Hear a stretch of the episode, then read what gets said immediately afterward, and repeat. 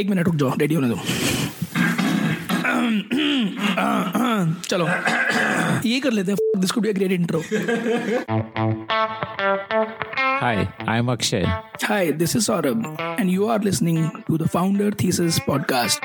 We meet some of the most celebrated startup founders in the country. And we want to learn how to build a unicorn. Hi, I'm Preeti Rathi Gupta. I'm the founder of Lakshmi. I'm also managing director Anand Rathi Shares and Stockbrokers. It is no longer breaking news that young women today are storming into male dominated areas. But there was an era when a young woman was expected to get married, put her career on hold for the sake of her family, and it was path breaking to see a woman take on leadership roles in corporates. One such trailblazer is Preeti Rathi Gupta.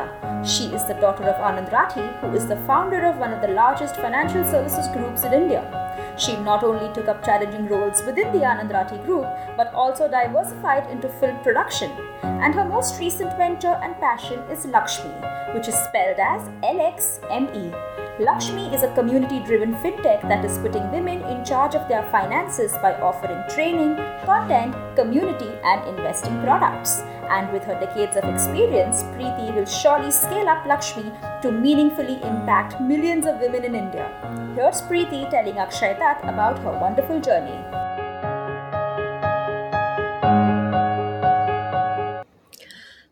Okay. So, Preeti, uh, tell me about uh, growing up in, uh, like, you know, in, in a family of entrepreneurs, so to say. Like, like, what was your childhood like? So, actually, interestingly, my childhood, my father wasn't an entrepreneur, he was a professional. Um, and it's only at, I think, when he turned 45, he turned an entrepreneur.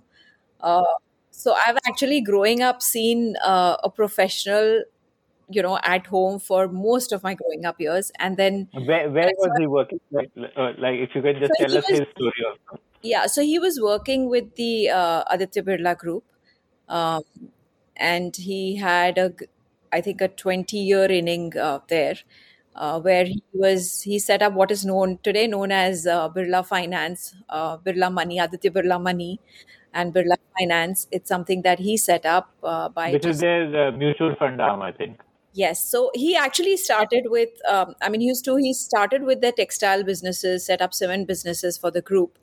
Um, but because of his financial acumen, um, he worked very closely with Mr. Birla to, you know, to come up with these ideate constantly on how could the group overall do better when it came to finance functions.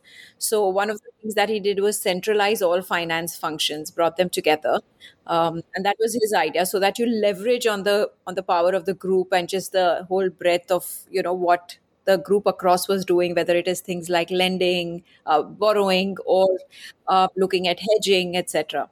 So I think that, and that then eventually um, grew into Birla Finance, and then you know what is today uh, uh the other financial services firm. So um, had an extensive career there, and we moved actually. Thanks to his career, we moved every three years, four years. We were in a different city. Um, so when when people talk of adaptability quotient i think thanks to thanks to him we learned it early on. Uh, and then eventually we settled in bombay and uh, and i think at 45 and he just felt that his other two kids were a little younger that was probably the either he would take the step then or never. So i think he just made that big jump that leap of faith.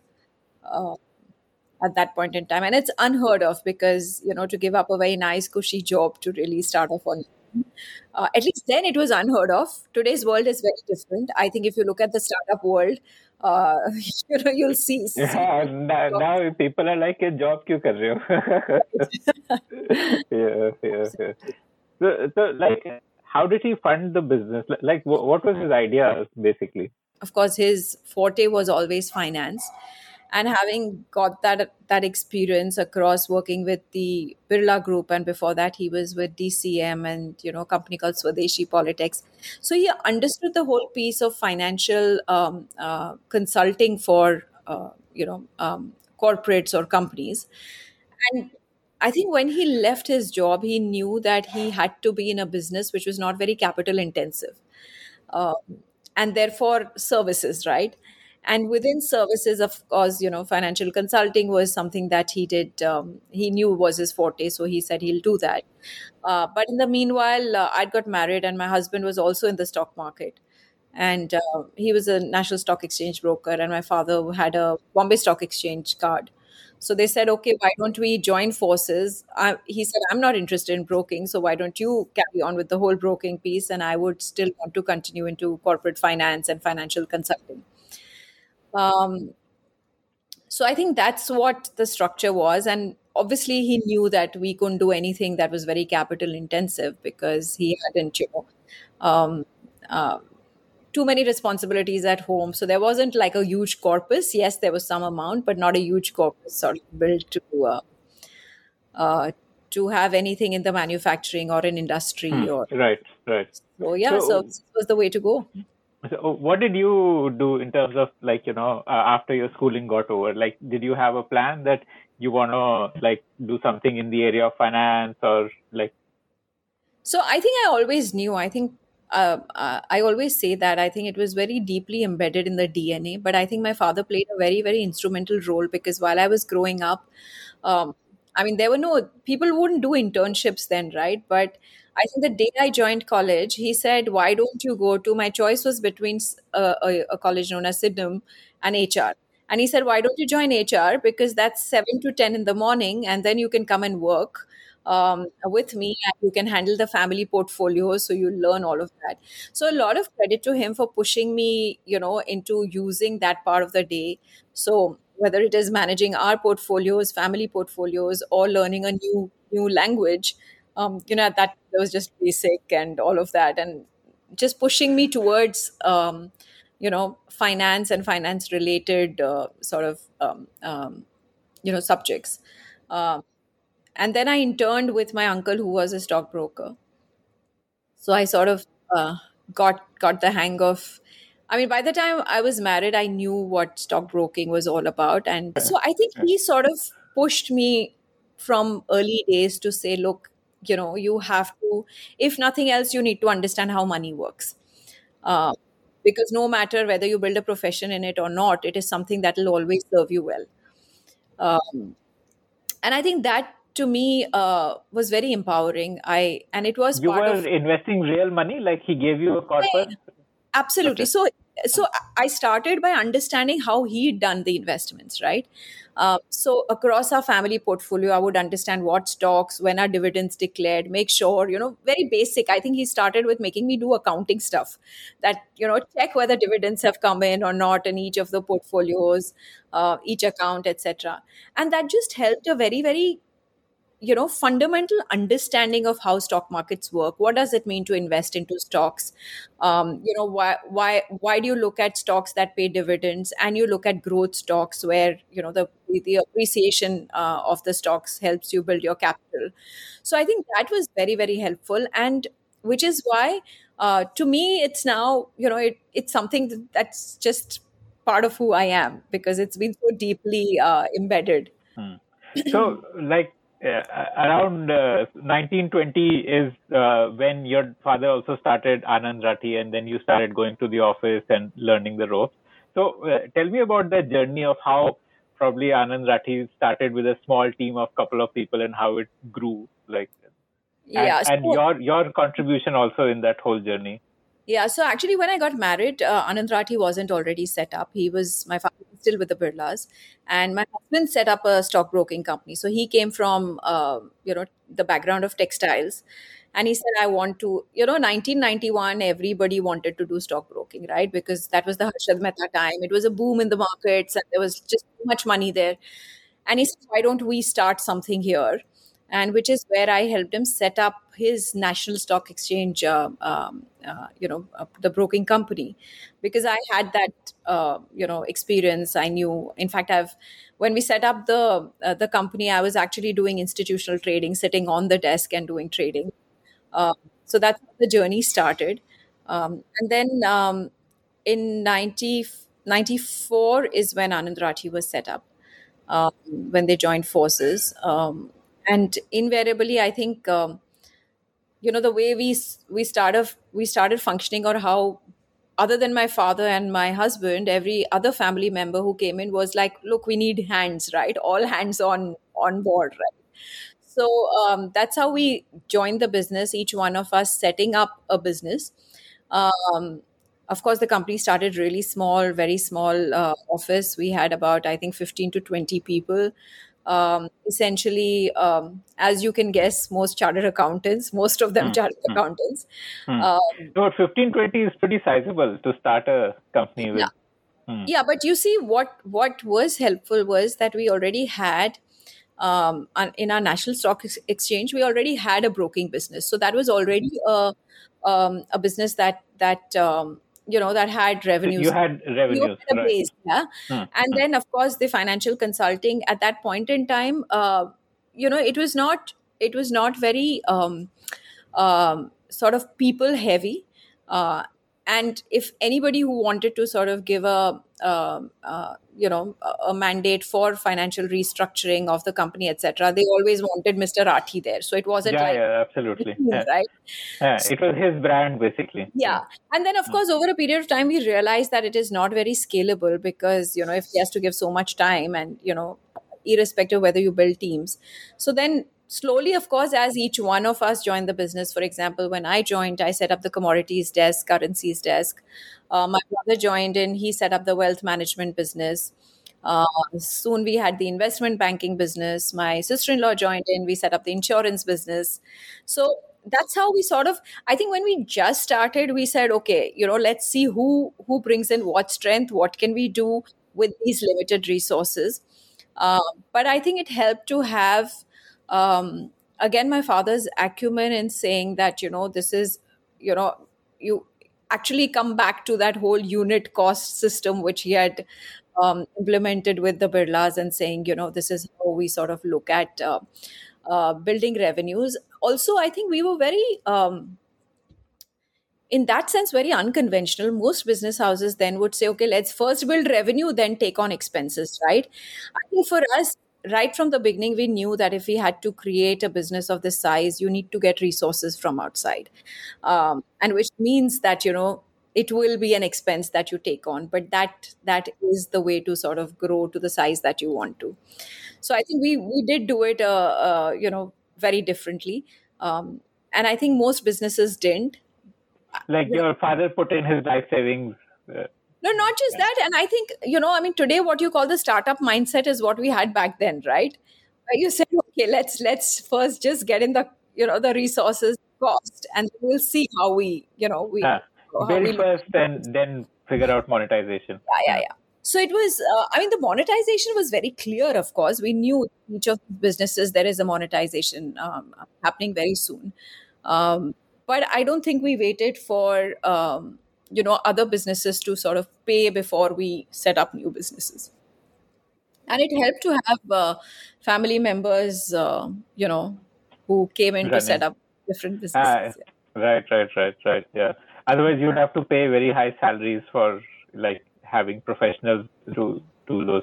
Hmm. Yeah, but interestingly, also Akshay, one of the things that we uh, we always, um, you know, the way we've run Anand Rathi is also that within a year and a half eh, or two years, uh, we build in a professional team for the business. Uh, so the you know, the family member actually is the entrepreneur, right? So they go and stick their neck out and they say, okay, let's create this business, but let's also get professionals to to then take charge and so which is why you know we today call ourselves or we are known as uh, family led but professionally run um, Hmm. company Yeah. yeah. yeah but we built a sizable business um, Hmm. uh, by 2000 i think we were in for retail we were present across 1000 plus locations um, our branch offices were there Yeah, and Uh, this was like on uh, like your owned or franchisee uh, model. So, like, so it was a mix of both, but we were the only group that had more of our own branches as opposed to franchises. Um, and so that that by then I think we were very very firmly established um, in the uh, investment services retail piece. Our wealth business was just building up. I think we had started it and it had come, you know, it had picked up legs.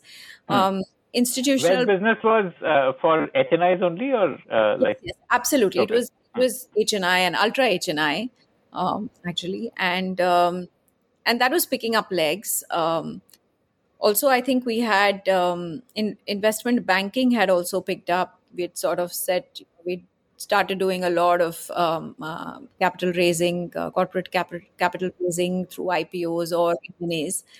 Um, I think um, insurance was probably not started in 2000 yeah but i so we were actively still in the broking space with an investment bank uh, investment banking arm and the wealth management sort of picking up. Hmm. okay. Okay. And uh, 2000 is when you know uh, i think the, the broking space would have just started to get disrupted with the online players. Uh, so you know how, how did that uh, how did anand rathi evolve as the market well, I, will tell you. So this is a very interesting story. So we also started with our online broking, uh, and I remember us and Sharekhan we debuted on the same day. Uh, this was 2001, and I remember that our uh, this was 1999, I think, just on the cusp of 2000, right? Um, and and we had all our because we went online. We had because of our brand setup, we just had too many people log in in the first day itself. And i remember our site crashed right? Because we weren't anticipating that traffic. Um, but that yeah that was that. So we were amongst the first few to to go online. I think technology is something that we've uh, um, adopted or we've adapted to very quickly right from the beginning because i think everybody pretty much had the mindset that you know uh, we need to um, to use technology really to run businesses, scale businesses. So right, right, right, right. Okay, okay.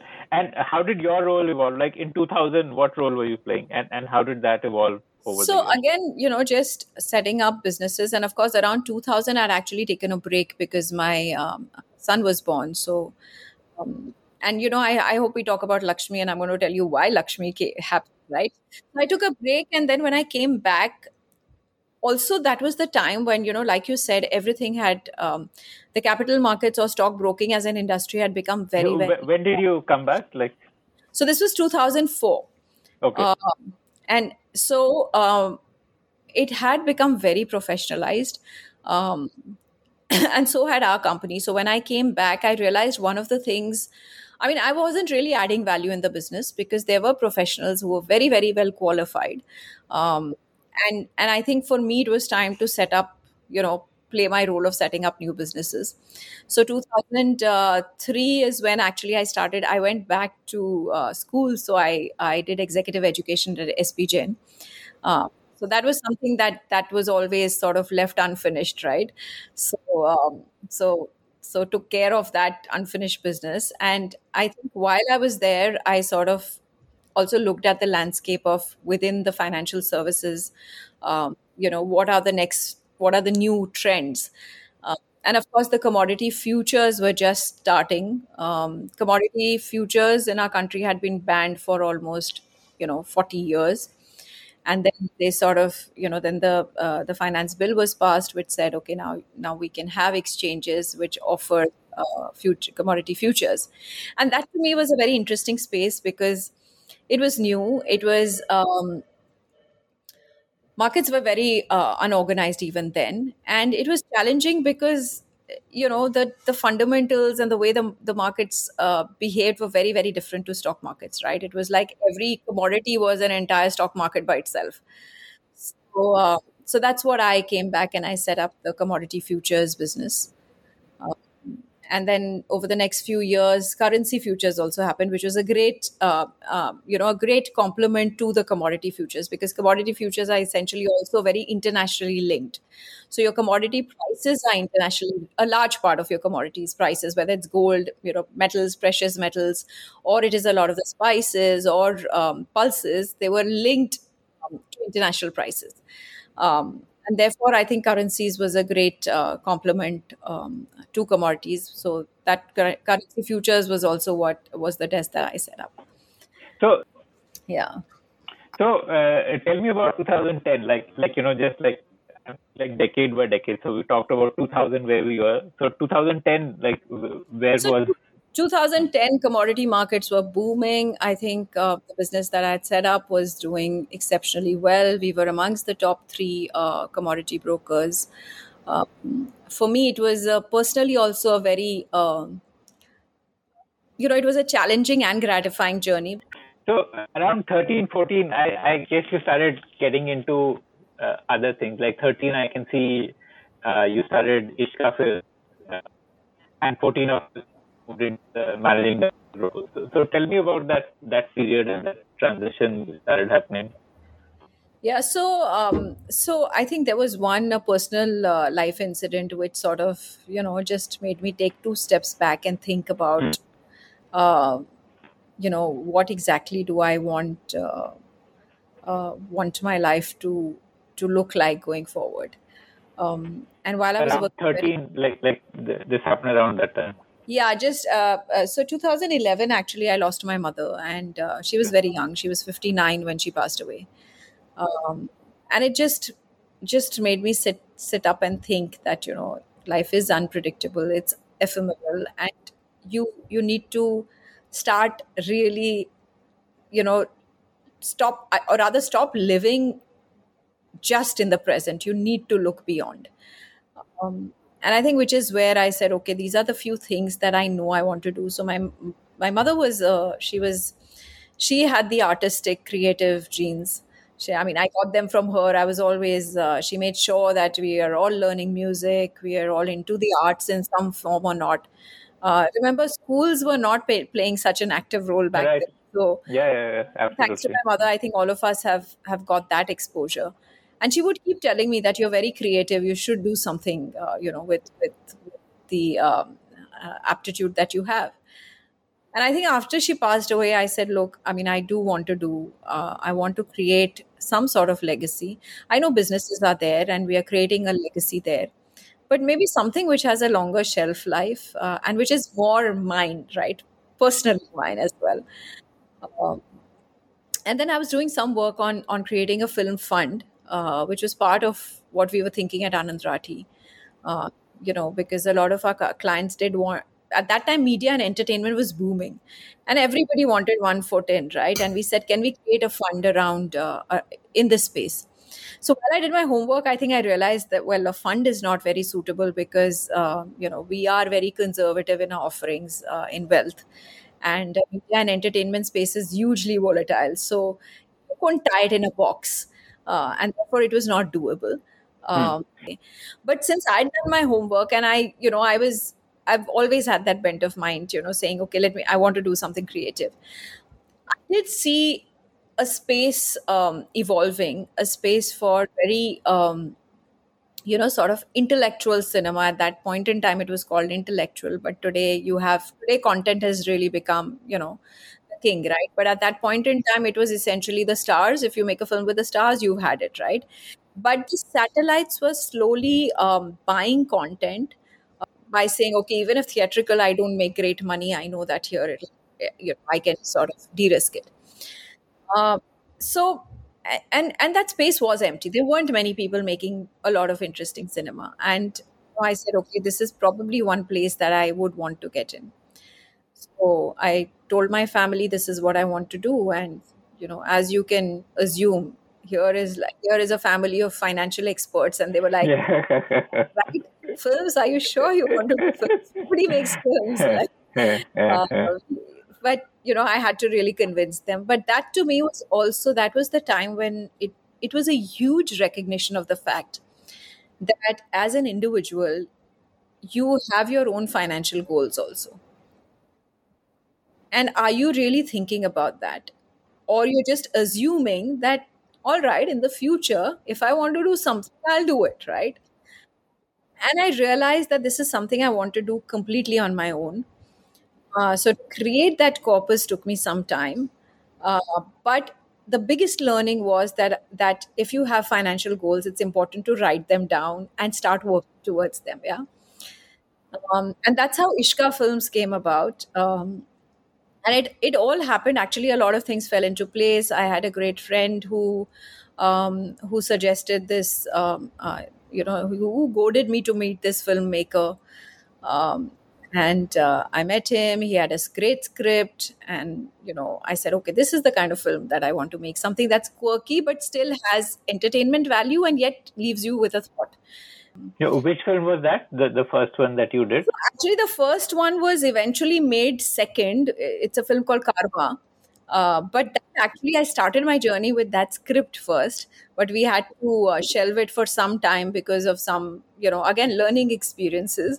Uh, but we had to, I had to put it aside, and in the meanwhile, I had another great script that came my way, and which was, um, you know, uh, the director of the film Anu Menon. I met her, and she described it, and and that was the time that I was still sort of dealing with the loss, you know, my mom's loss. And this resonated so deeply. And then i realized also during that time that when i spoke to people every person had that sense of you know some everybody's gone through some sense of trauma and loss due to you know loss of a loved one. And i thought it was a great film. And um, right from scratch i mean that was my waiting was my hands-on journey to filmmaking. So right from talking to the cast writing to them uh, getting your budgets drawn out, you know, uh, everything, marketing, publicity, just doing everything hands on. I think in that one film, I sort of at least understood that how do you, you know, what are the do's and don'ts of making film. So yeah, that was that was my first film, and then of course Karma got made uh, in the hmm. meanwhile. Um, hmm. And this is all like your personal corpus that you invested absolutely, in. Absolutely, absolutely. Okay. So I didn't have a lot of money, right? So I had to make you know uh, small budget films, uh, but films which I truly believed in. Um, so, uh, how many films have you made under the Ishka? And and this would be like what? You would be a producer here, or I'm a producer. Okay. Okay. And I've made, I think, features too. I've made three short films. Uh, but this is the thing, right? It it you know it needs bandwidth. I am not the aim is not really to get a studio uh, but really make films that i believe in. So as and when i have time. But now i've set, set up a team at ishka as well. So we are looking so i have two or three features more um, in the pipeline. Um, and and i think that's a field that i've learned a lot and i apply a lot from what i learned there here as well in my financial services. I think it's, uh, what what what kind of transferable learning have you got from filmmaking that, that you know filmmaking it was very interesting for me that journey into filmmaking um, when when i just you know when we were making waiting and i would speak to the script writer the dialogue writer or the director or um, even Naseer ji and you know people who were Kalki who were on the in the film. I just it was very liberating because when you know coming from where I was, there was a it, it was a very very structured way of thinking and working. Right? It had backed by data. It had a structure, and you, there was there was a need for uniformity in what you were doing. Hmm. Um, there was a checklist approach, basically. And the uh, and and i think that was a completely different world. There was there were no rules of the game. Uh, there were no sort of you know uh, boundaries to how you could think. Um, and and i think that's why just being with a set of creative people i think to me it helped me also come back and say that there may be more ways of doing this um, than than what I, than how one thinks right? Um, also i think it brought you know, I as a woman, I always thought that I brought a lot of empathy quotient to the team, to the company. But I think I I brought back brought back so much more uh, with those interactions because you know that those are people who are living life very very differently than how we are. Um, I mean, if you look at people in the film industry, uh, it is a film to film Hmm, right. There is yeah. no, it's like a freelancing thing. There is no hmm. guarantee hmm. of what's going to happen tomorrow. Yeah, yeah, yeah. And yet, for them to live that fulfilling life, uh, to me, just brought home the power of of doing what you are, hundred percent enjoying it totally, um, and just being in it, like you know. And I think that so many different things that that I think that impacted me as an individual, which I think I sort of brought back um, to the teams here. And a lot of people would ask me that how do you, how can you do, you know, to completely like other ends of the spectrum sort of uh, uh, jobs. But I think um, they were very, very uh, complimentary and. Uh, hmm. Mm-hmm. It, it basically helped you increase your EQ like your emotional quotient? Yeah, if uh, yeah, I mean, people tell me that I was always very uh, EQ was very very uh, sometimes a bit too high, but I think yeah, it did totally. Hmm, hmm. And uh, you became the managing director. So you take that role from like who was the MD before that, and you know, tell me about that transition.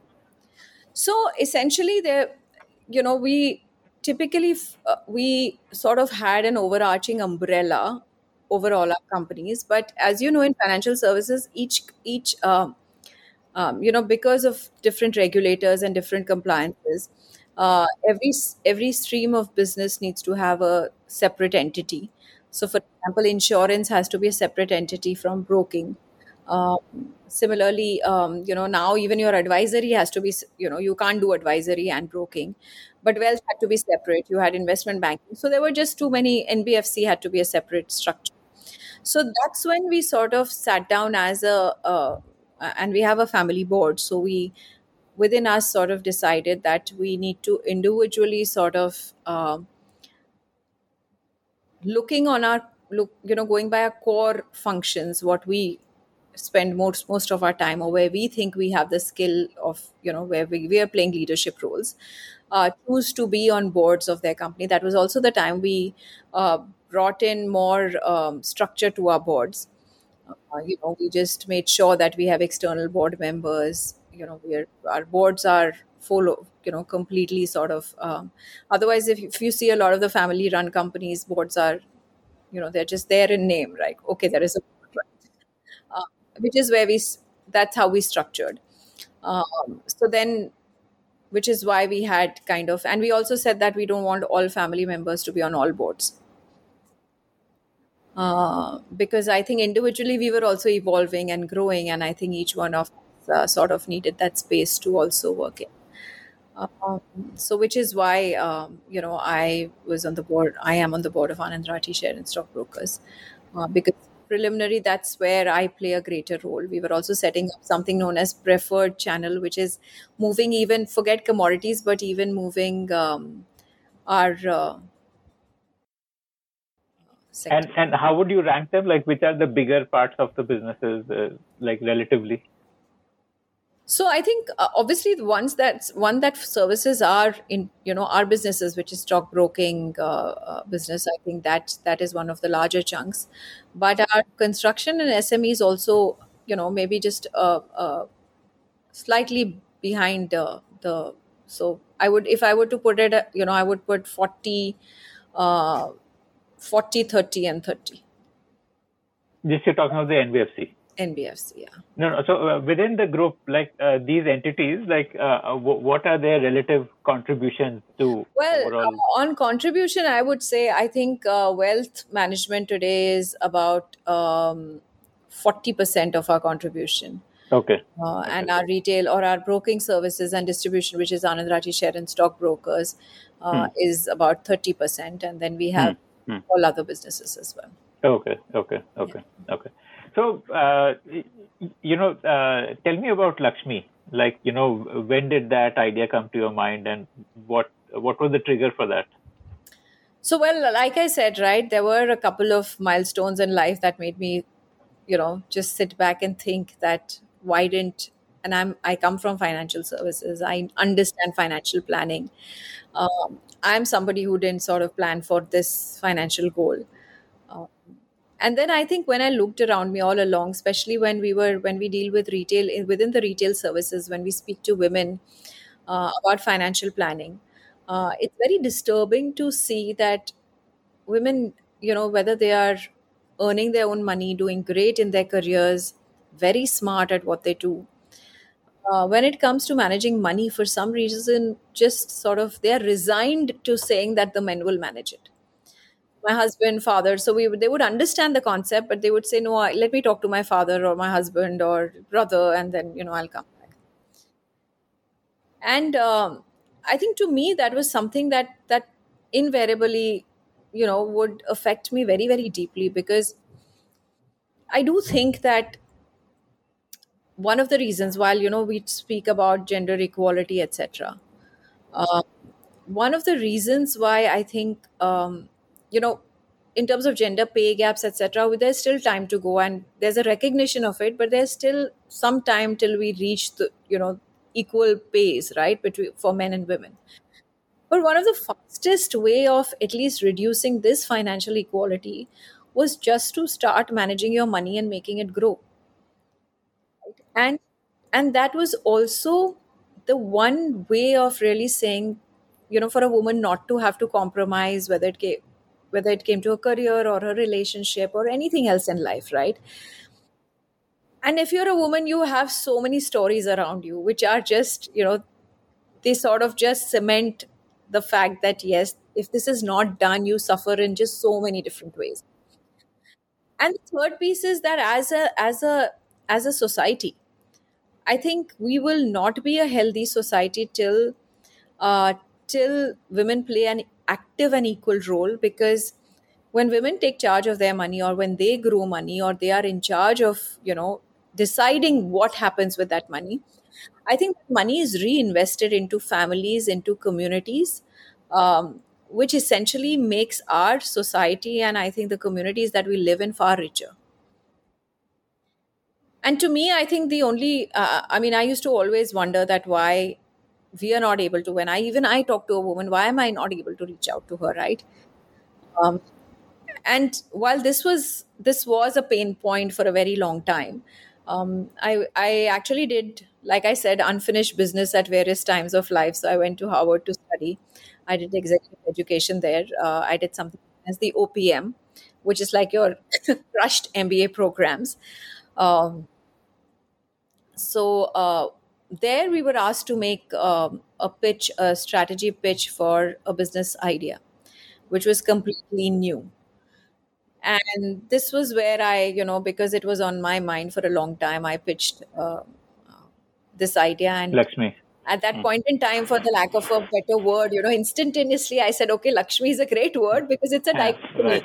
right? We Right. Goddess Hmm, Lakshmi in uh, in India, and yet we we as women think we are not good enough um, and which is why I called it at that point in time. I called it Lakshmi, and uh, pitched that idea. And it was, I think that that was the time when it really came home to me.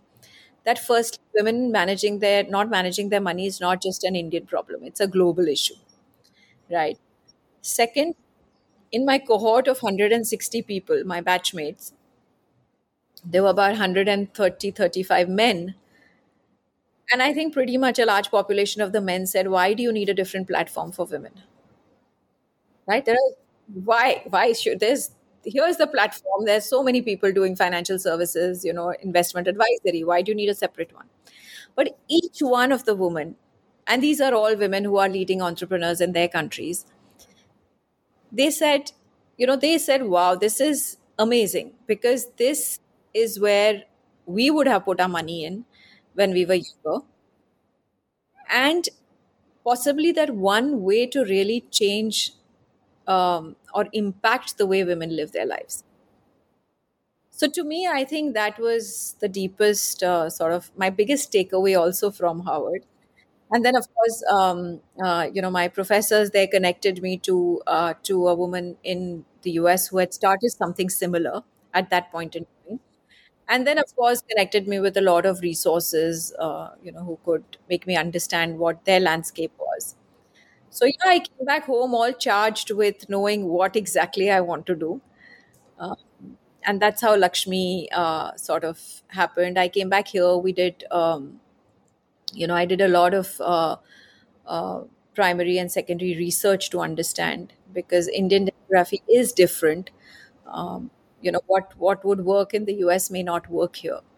So uh, we spoke to about 5000 women to understand you know what are the pain points what are the friction points why while you intrinsically know that because you've been in the business but it was good to document it also and analyze it right and say okay these are your data points. Um, and i think once we'd done that that's from you know all that distilled is what then became what lakshmi uh, is today uh, you know bringing the fact home that um, it has to be a digital platform because it takes away the whole inhibition of human interaction uh, for women when they want to just try and understand. It has to have a lot of learning and literacy on it, um, and in a way that women relate. So we churn out humongous, humongous research, right, between all finance companies and financial services.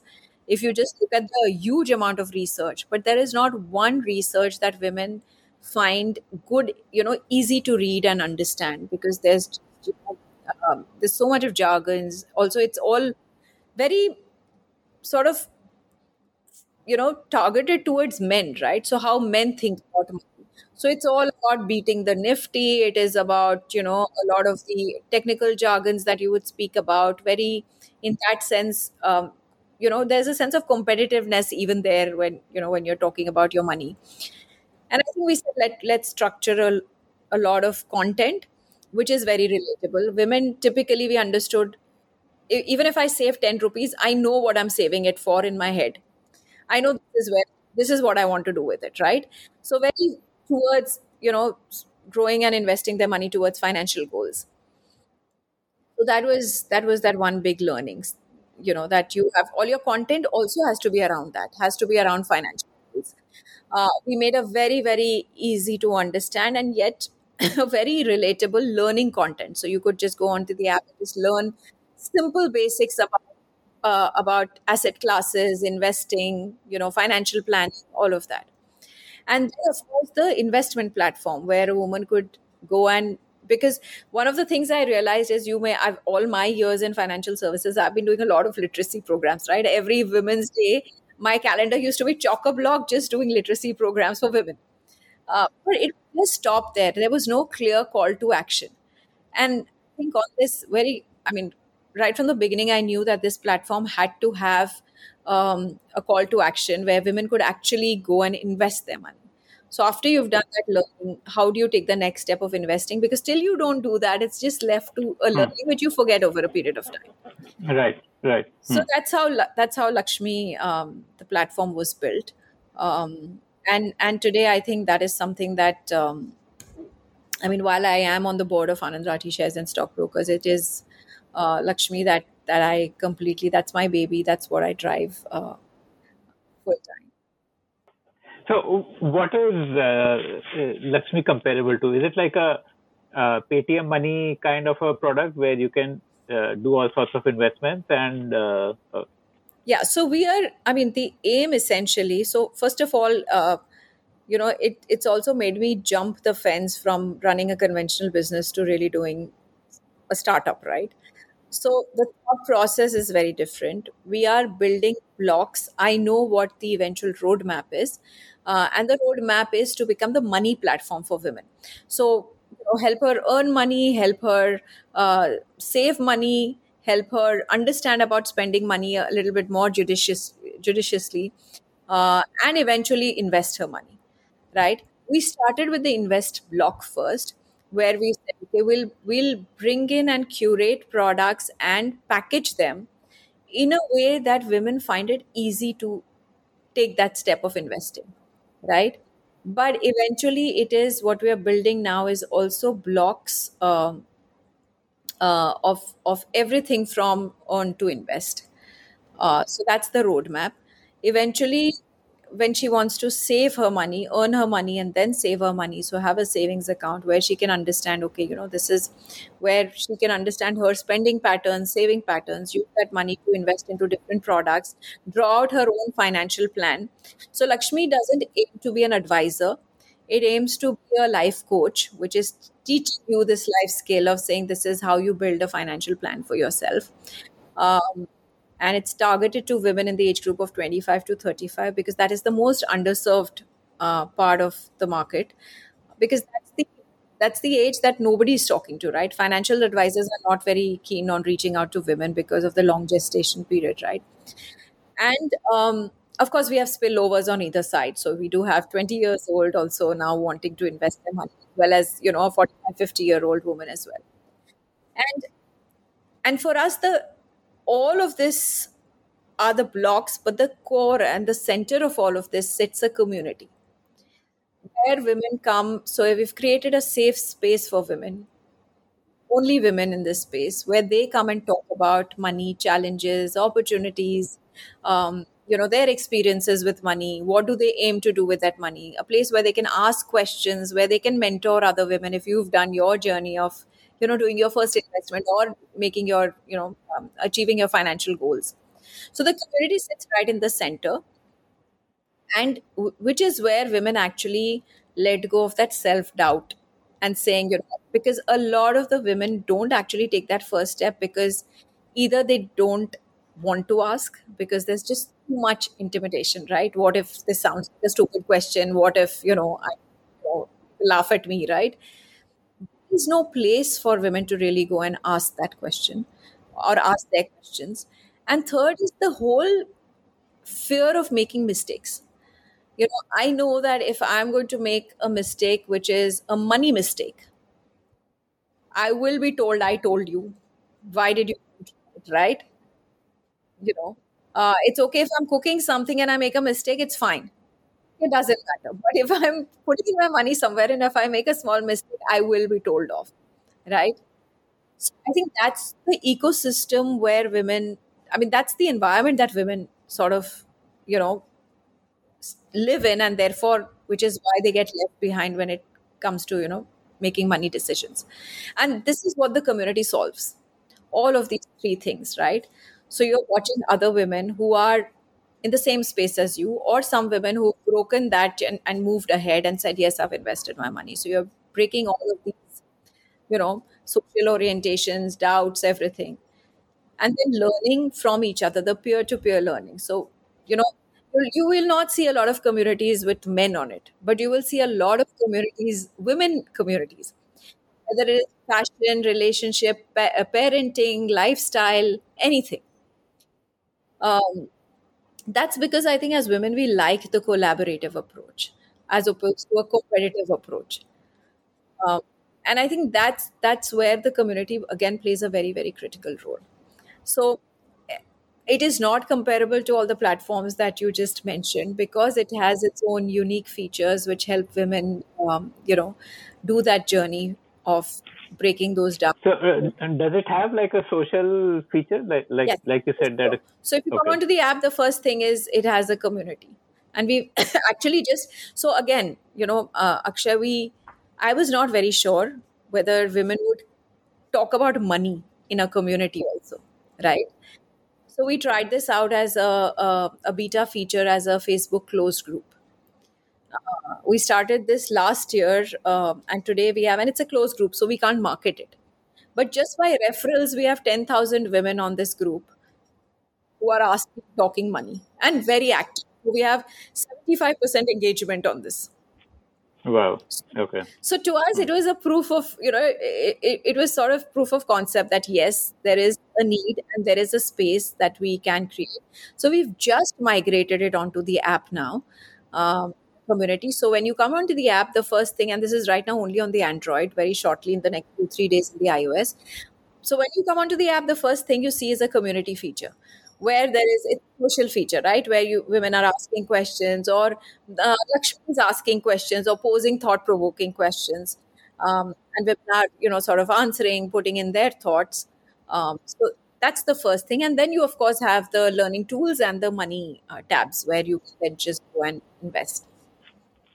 So your eventual goal is to be like a neobank, like also to open up savings accounts for women. And Absolutely, absolutely. But you see, this goes beyond just a neobank, uh, because you what we're doing is we're creating an ecosystem uh, for women, right?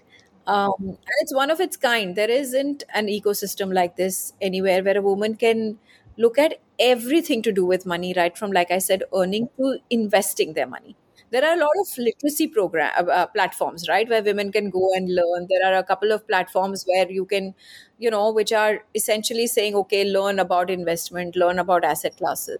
But there isn't, a, you know, like a, a, a end-to-end sort of a solution uh, which can serve women for all their money needs. So it's beyond than just a neo bank. Also, it's far more. Um, and the reason I say that is because I think, for example, even simple things like you know saving money. Uh, today you speak to a lot of women and they will tell you that what we save is also not something that we we control right? So i think there is um it's it goes back to earning saying do you have the ability to earn your own money? If you have then what sort of that earning should be going into your savings once it goes into your savings if you're married then this is what happens right? You have a joint account and yet you have your me account. If you're single then you know based on your goals this is how your spending pattern should look at like right?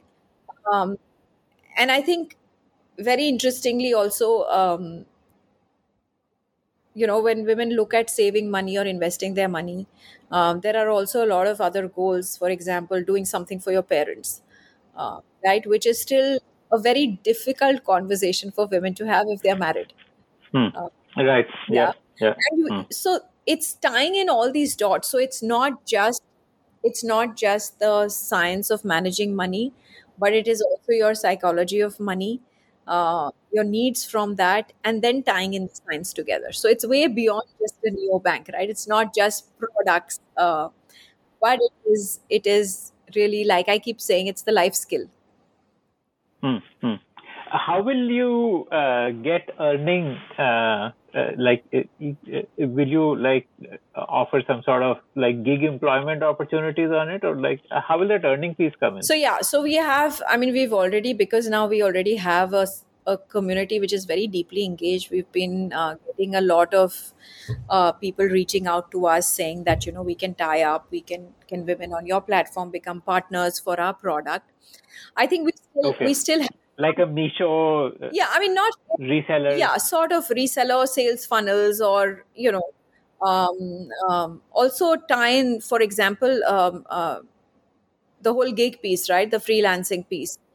Um, but there's just so much you can do, Akshay. I think, like I said, our roadmap is clear, but I think it's building blocks uh, and seeing, okay, which ones can we, we will focus on investing right now because that is that one piece which is completely underserved.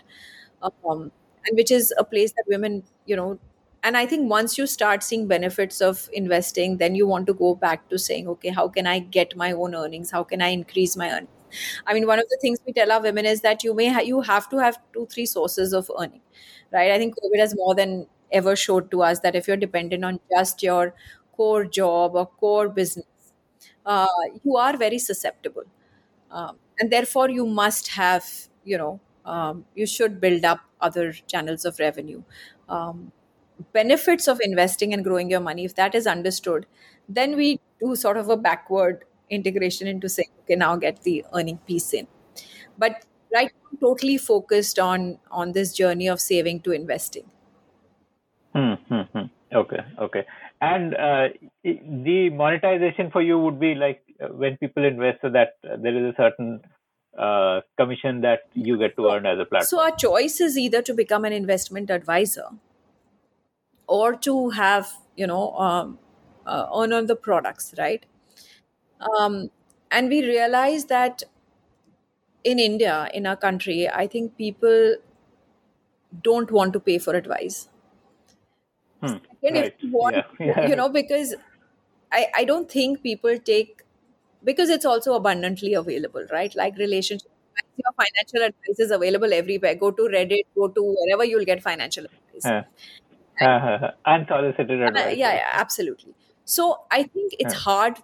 You know, it's just a mindset. People, first of all, don't sort of pay. You know, subscription advisory is just one toughest challenges to solve. Um, second, I also feel that that at the end of the day, if they are actually investing, the aim of Lakshmi is for women to start investing. And I think if I leave it at advisory, then at least Lakshmi is not accomplishing its goal. So, therefore, for us, our mission is accomplished when a woman really invests her money. And how can we make her invest with absolutely no cost to her? Right? So, for example, mutual funds, we, we are okay. We are regular funds. We will get a commission on that. But I think it's important for us to tell women that you can go and do a direct fund. But today, if I can give that 1% alpha and even more, then, you know, this is a place that, that, and, and for me, it's pressure, right? I have to make sure that I'm giving women that solution. Uh, you know so we've chosen to be on the um, uh, more on the distributor model of products uh, and that's where i think our uh, our revenue model will be built out of Hmm. Okay. And what is the uh, like the the investment which has happened so far through Lakshmi? Like, so Lakshmi, can you share some uh, numbers? it's bootstrapped by uh, by uh, me and my sister-in-law so we've put in our Okay. um, and Hmm. And you know that's how we've started it so No, I mean the the users, the women who have started investing through Lakshmi. Like, what is that? Uh, So we like, have I don't know what you call it. Like assets under management. yeah or- the AUM well I think so the AUM I think is still not a big number to talk about but we have about um, uh, half a million worth AUM uh, within the Lakshmi because within the on the Lakshmi platform the only reason being because we are not uh, Akshay our aim is not to push on investments uh, our i think focus is to get women onto the community get engaged and learn and then for them to take that step next step right? But investments we've got so far is a proof of concept that yes women when they come in a community they talk they learn they take that next step right? So what would typically take a woman a year and a half or two years or sometimes never right to take to take the step to take today it's a couple of months on a community and they take that step on their own. That proof of concept is there. Uh, so we have about um, uh, you know um, 2000 odd women who are already actively investing their money so i think those numbers now we you know we are focusing on getting the community uh, more richer like i said migrating it onto the app so it is that one place as opposed to you know uh, the sort of a break in the journey from facebook to uh, the Hmm. app Hmm. So, Hmm. Right, um, right, right. that's where Hmm. we're focusing on um, Hmm. so yeah And uh, uh, like, what's the plan? Do you like want to, like, you know, typical startup mindset or strategy would be like spend money on customer acquisition and that 2000 number make it like 2 million or course. 20 million. So we are looking at. I mean, our fir- first milestone is five and uh, is five million on the community, uh, and we've sort of seen a you know ten to fifteen percent conversion from community to uh, investing, okay. and and that five million number comes from essentially uh, you know a percentage of women who are working women um, who are tax who pay taxes who are who are digitally savvy right? Because here you're asking women to invest their money online uh, who are able to sort of do money transactions and and don't feel wary of it. Um, so that's our first milestone. Um, And what is the time you put for that, like to hit 5 so million? i think it's very um, uh, i mean we can so it, i think the the way startups and this is again my learning process is that you need to break this into milestones smaller milestones that when i get a 100000 is you know there are those breaks which from where you grow exponentially. So i think our first milestone which which very shortly i think we shall reach is about 100000 women on the community. And then from there we see okay how do we take it to the next step uh, interestingly for us it is not just it is customer acquisition is the first i mean just number of users is the first focus right on the community because it is the community feature Yeah. uh, Hmm, that's the top of the funnel for you. but I think the way we look at it is also, um, you know, why it is also unique is because, like I said, we are community driven. I think what we do is a lot of partnerships with a lot of other women communities who want to bring home to their women the whole power of, you know, growing your money, talking about fun, money, finance, etc. And those partnerships actually are important for us to sort of get women with high intent onto the platform. Our focus on organic uh, user acquisition is very high. Um, vis-a-vis really doing there is of course the paid acquisition that that is much needed as a support uh, but i think we spend right now a lot of energy time effort in really um, going out and cre- even on our social media handles sort of doing a lot of financial fitness boot camps etc it's a great way for us to even you know get win trust and then get users onto the platform Right, right, right. Okay. And uh, like you know, what, what is, uh, are you looking at eventually getting external funding into it and all that, or you want no no just absolutely it? absolutely looking at uh, getting external funding because um, i think which is why uh, we sort of like i said there are milestones that we have right from where we know this is now exponential. Uh, so i think we're sort of walking that uh, uh, we're trying to walk. This is you can't really sort of say with a lot of conviction that okay we will do this. But we're trying to walk that fine balance between you know value and dilution and, and I think we have, I mean, we have a great example by way of Falguni Nayar, uh, you know, in terms of really, although that field is completely different, e-commerce and that too fashion is just, uh, I think it's it's very very different. But I do think that that that is something that I would always pay attention to, um, looking at what is a good time to to go out and raise funds. Dilute. Yeah. Hmm, hmm. So, uh, you know, running a community comes with its own set of challenges around content moderation and how do you keep the trolls out and how do you ensure only women are joining i mean a man could pretend to be a woman and join so how do you deal with those challenges Yeah, so you've actually just you know just hit the the sensitive spo- uh, uh, spot right now because that's what we are right now completely focused on. It's just the moderation um, uh, on the community on the see Facebook is very easy to moderate. Uh, yeah, but uh, and because it's a closed group, you're able to moderate it very very closely. But on the app. We have all the issues that you say, especially when you go out and say it's a women-only community. I think you sort of attract Hmm. more spam.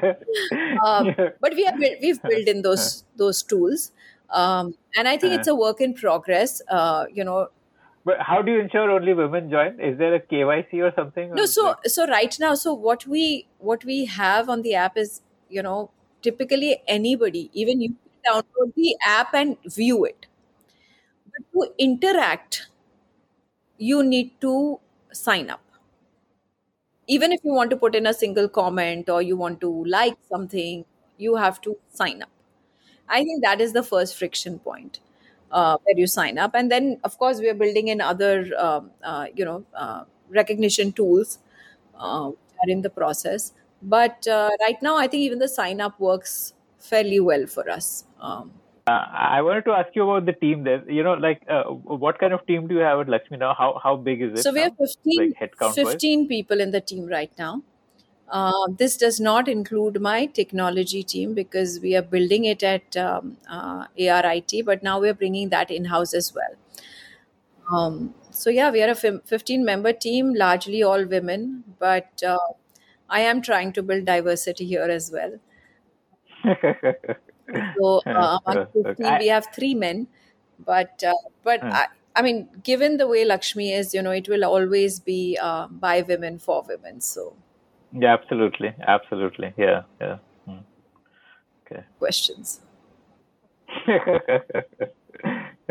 So okay let me uh, end with this so uh, you know you are a very public figure uh, tell me about some of the questions that you hate to get asked Okay, my favorite one is um, work life balance. I mean, that is a question that is done to death.